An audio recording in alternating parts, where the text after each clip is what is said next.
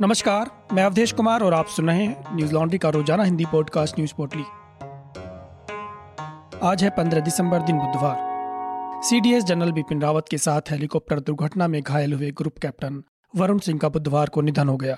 भारतीय वायुसेना ने ट्वीट कर इसकी पुष्टि की है। भारतीय वायुसेना ने ट्वीट किया है कि भारतीय वायुसेना के बहादुर ग्रुप कैप्टन वरुण सिंह के निधन की जानकारी देते हुए बेहद दुख हो रहा है। 8 दिसंबर 2021 को हेलीकॉप्टर हादसे में घायल होने के बाद आज सुबह उन्होंने दम तोड़ दिया। भारतीय वायुसेना गहरी संवेदनाएँ व्यक्त करती है और शोकाकुल परिवार के साथ मजबूती से खड़ी है। बता दें कि ग्रुप कैप्टन वरुण सिंह को शौर्य चक्र से सम्मानित किया गया था। एक उड़ान के दौरान बड़े टेक्निकल फॉल्ट की चपेट में आने के बाद अपने विमान को हैंडल करने के साहस के लिए राष्ट्रपति रामनाथ कोविंद ने उन्हें 15 अगस्त 2021 को शौर्य चक्र से सम्मानित किया था। उन्होंने अपने तेजस फाइटर को इमरजेंसी के बावजूद दस हज़ार फीट की ऊंचाई से सुरक्षित नीचे उतारा था।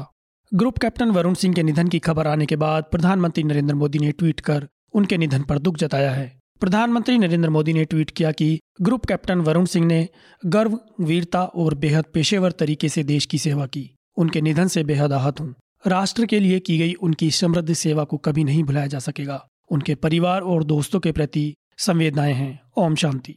रक्षा मंत्री राजनाथ सिंह ने ट्वीट कर लिखा कि भारतीय वायुसेना से pilot group captain Varun Singh के निधन के दुख को शब्दों में बयान नहीं किया जा सकता। वो एक सच्चे सेनानी थे जो अपनी आखिरी सांस तक लड़े। मेरी गहरी संवेदनाएँ उनके परिवार और दोस्तों के साथ हैं। इस दुख की घड़ी में हम परिवार के साथ मजबूती से खड़े हैं। बता दें कि तमिलनाडु के कन्नूर के पास 8 दिसंबर को वायुसेना का एक हेलीकॉप्टर दुर्घटनाग्रस्त हो गया था, जिसमें सीडीएस जनरल बिपिन रावत, उनकी पत्नी और अन्य ग्यारह लोगों की मौत हो गई थी। दुर्घटना में अकेले ग्रुप कैप्टन वरुण सिंह ही जीवित बचे थे। बुरी तरह झुलसने के बाद उनका इलाज बेंगलुरु में चल रहा था। लखीमपुर खीरी हिंसा मामले में बुधवार को राहुल गांधी और अन्य विपक्षी दलों ने लोकसभा में गृह राज्य मंत्री अजय मिश्र टेनी के इस्तीफे की मांग की, जिसके बाद जमकर हंगामा हुआ और कार्यवाही को स्थगित करना पड़ा। कार्यवाही दोबारा शुरू होते ही केंद्र सरकार के खिलाफ जमकर नारेबाजी की गई। दरअसल एसआईटी जाँच टीम के बयान के बाद राहुल गांधी और अन्य विपक्षी दलों के कई नेता सरकार पर आक्रामक हो गए।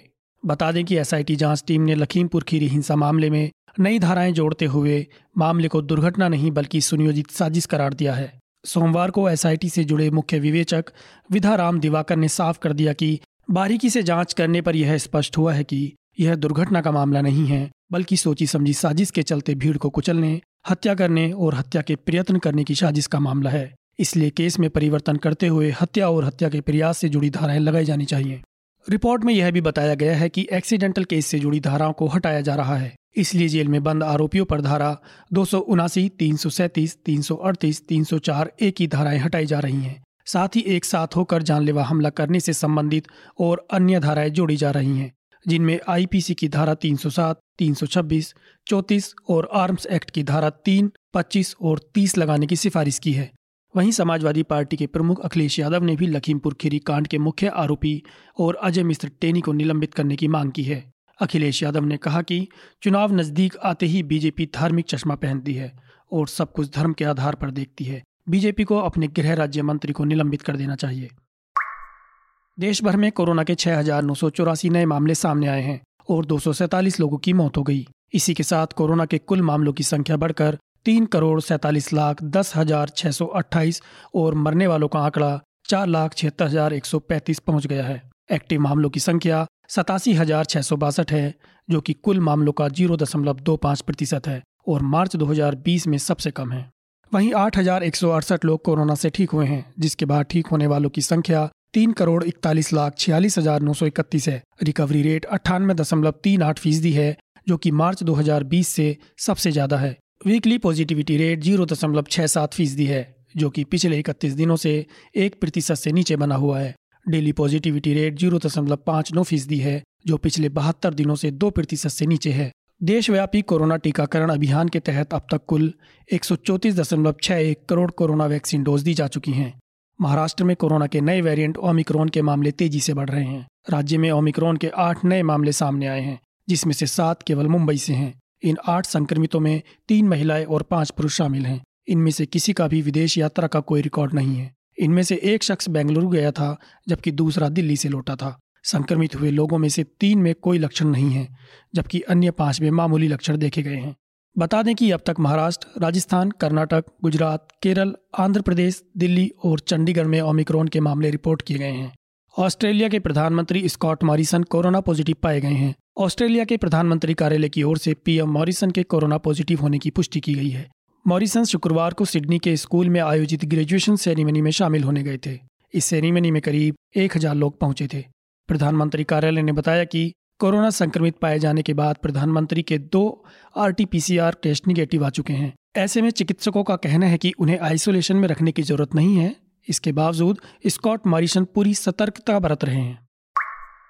बुधवार को संसद में केंद्रीय जाँच ब्यूरो सीबीआई और प्रवर्तन निदेशालय ईडी के निदेशक के कार्यकाल की सीमा दो साल से बढ़ाकर पाँच साल तक करने वाले एक बिल को पास कर दिया है। राज्यसभा में दिल्ली विशेष पुलिस स्थापन संशोधन विधेयक 2021 और केंद्रीय सतर्कता आयोग संशोधन विधेयक को ध्वनि मत से मंजूरी दे दी गई है। लोकसभा में दोनों विधेयक 9 दिसंबर को पारित हुए थे। यह बिल प्रधानमंत्री कार्यालय में राज्य मंत्री जितेंद्र सिंह ने पेश किए थे। जब विधेयक पर चर्चा शुरू हुई, तब बारह विपक्षी सदस्यों का निलंबन वापस लेने की मांग को लेकर विपक्षी सदस्य सदन से वॉकआउट कर गए। विधेयक पेश करते हुए जितेंद्र सिंह ने कहा कि सरकार भ्रष्टाचार पर लगाम लगाने और पारदर्शिता सुनिश्चित करने के लिए सतत कार्य कर रही है। उन्होंने कहा कि जो भ्रष्टाचार काले धन और अंतर्राष्ट्रीय अपराध के खतरों का सामना करना पड़ रहा है और इसका संबंध मादक पदार्थों की तस्करी, आतंकवाद तथा अपराध से है, यह सभी देश की सुरक्षा और वित्तीय ढांचे के लिए खतरा है। उन्होंने आगे कहा कि आज अपराध के तरीकों में बदलाव हो गया है, तथा पहले की तुलना में अधिक आधुनिक संचार आत्मक हो गए हैं, जिससे जाँच एजेंसियों के लिए इनकी जाँच करना मुश्किल हो गया है। यह विधेयक जाँच में और उनकी गति बनाए रखने में मददगार होगा। सिंह ने कहा कि संशोधन विधेयक इसलिए भी लाया गया है क्योंकि फाइनेंशियल एक्शन टास्क फोर्स भी हमसे वित्तीय अपराधों की जाँच तथा अंतर्राष्ट्रीय अपराधों की जाँच के लिए संशोधनों के उन्नयन की अपेक्षा रखता है। Bharat financial action task force का सदस्य है। कुछ सदस्यों ने इस पर विरोध भी जताया। इस पर उपसभापति हरिवंश ने दोनों विधेयकों पर अलग अलग चर्चा करने का फैसला किया। आपको बता दें कि संसद के शीतकालीन सत्र से कुछ दिनों पहले सरकार ने पिछले माह सीबीआई के निदेशक और प्रवर्तन निदेशालय के निदेशक का कार्यकाल बढ़ाने के लिए दो अध्यादेश जारी किए थे। दिल्ली विशेष पुलिस स्थापन संशोधन विधेयक 2021 और केंद्रीय सतर्कता आयोग संशोधन विधेयक 2021 इन दोनों आदेशों के स्थान पर ही लाए गए हैं। बता दें कि न्यूज़ लॉन्ड्री सौ प्रतिशत विज्ञापन मुक्त प्लेटफॉर्म है, जिसका मतलब है कि हम किसी भी सरकार या कॉरपोरेट से विज्ञापन नहीं लेते। हम आपके समर्थन से चलते हैं। हम ऐसे ही स्वतंत्र होकर काम कर सकें, इसके लिए न्यूज़ लॉन्ड्री को सपोर्ट करते रहिए। न्यूज़ लॉन्ड्री को सहयोग देने के लिए Hindi dot news laundry dot com पर जाएँ और सब्सक्राइब करें और गर्व से कहें, मेरे खर्च पर आज़ाद हैं खबरें। टाइम्स ऑफ़ इंडिया की एक खबर के मुताबिक, हैती में एक तेल टैंकर में विस्फोट होने से बासठ लोगों की मौत हो गई और कई अन्य लोग घायल हो गए। प्रधानमंत्री एरियल हेनरी ने मंगलवार को सूचना दी है कि विस्फोट कैप हैतिन में हुआ है और वह इस घटना से अत्यंत दुखी हैं। स्थानीय मीडिया के अनुसार शहर के पूर्वी छोर पर सलमारी के इलाके में लगभग आधी रात को पेट्रोल ले जा रहे ट्रक के पलट जाने के बाद टैंकर ब्लास्ट हो गया। इस हादसे में मरने वाले लोगों की संख्या बढ़ने की आशंका है। घायलों को नजदीकी अस्पताल में भर्ती कराया गया है। वहीं इस घटना में करीब बीस घर भी जल गए हैं। नव भारत टाइम्स की रिपोर्ट के मुताबिक ले लोवेनिस्टे अखबार ने जानकारी दी है कि हादसे में दर्जनों लोग घायल हुए हैं। और अस्पताल में आवश्यक चीज़ों की कमी है। इलाज कर रहे एक डॉक्टर ने अखबार से कहा कि हमें बड़ी परेशानी का सामना करना पड़ रहा है। दरअसल टैंकर के पलट जाने के बाद कुछ लोग सड़क पर बिखरे तेल को लेने के लिए दौड़े। इससे पहले कि लोग तेल भर पाते, फ्यूल टैंक में धमाका हुआ और जितनी दूर तक तेल फैला था, वहाँ तेज़ी से आग फैल गई, जिसके कारण कई लोग ज़िंदा जल गए। वहीं कई लोग गंभीर रूप से झुलस गए हैं। मीडिया रिपोर्ट के मुताबिक विस्फोट से गली में घरों और दुकानों के सामने का हिस्सा क्षतिग्रस्त हो गया है। वहीं मोटर बाइक और कार जल गई हैं। सरकार ने मृतकों के लिए तीन दिन के शोक की घोषणा की है। मेयर यवरोस ने कहा कि उन्हें मानव संसाधनों की आवश्यकता है। साथ में हमें भौतिक संसाधनों, सीआरएम और ऐसा कुछ भी जो गंभीर रूप से जलने के केस में उपयोगी साबित हो सके, उसकी ज़रूरत है। देश के प्रधानमंत्री एरियल हेनरी ने इस हादसे पर दुख जताते हुए कहा कि जल चुके ज़्यादातर शवों की पहचान कर पाना फ़िलहाल मुश्किल है।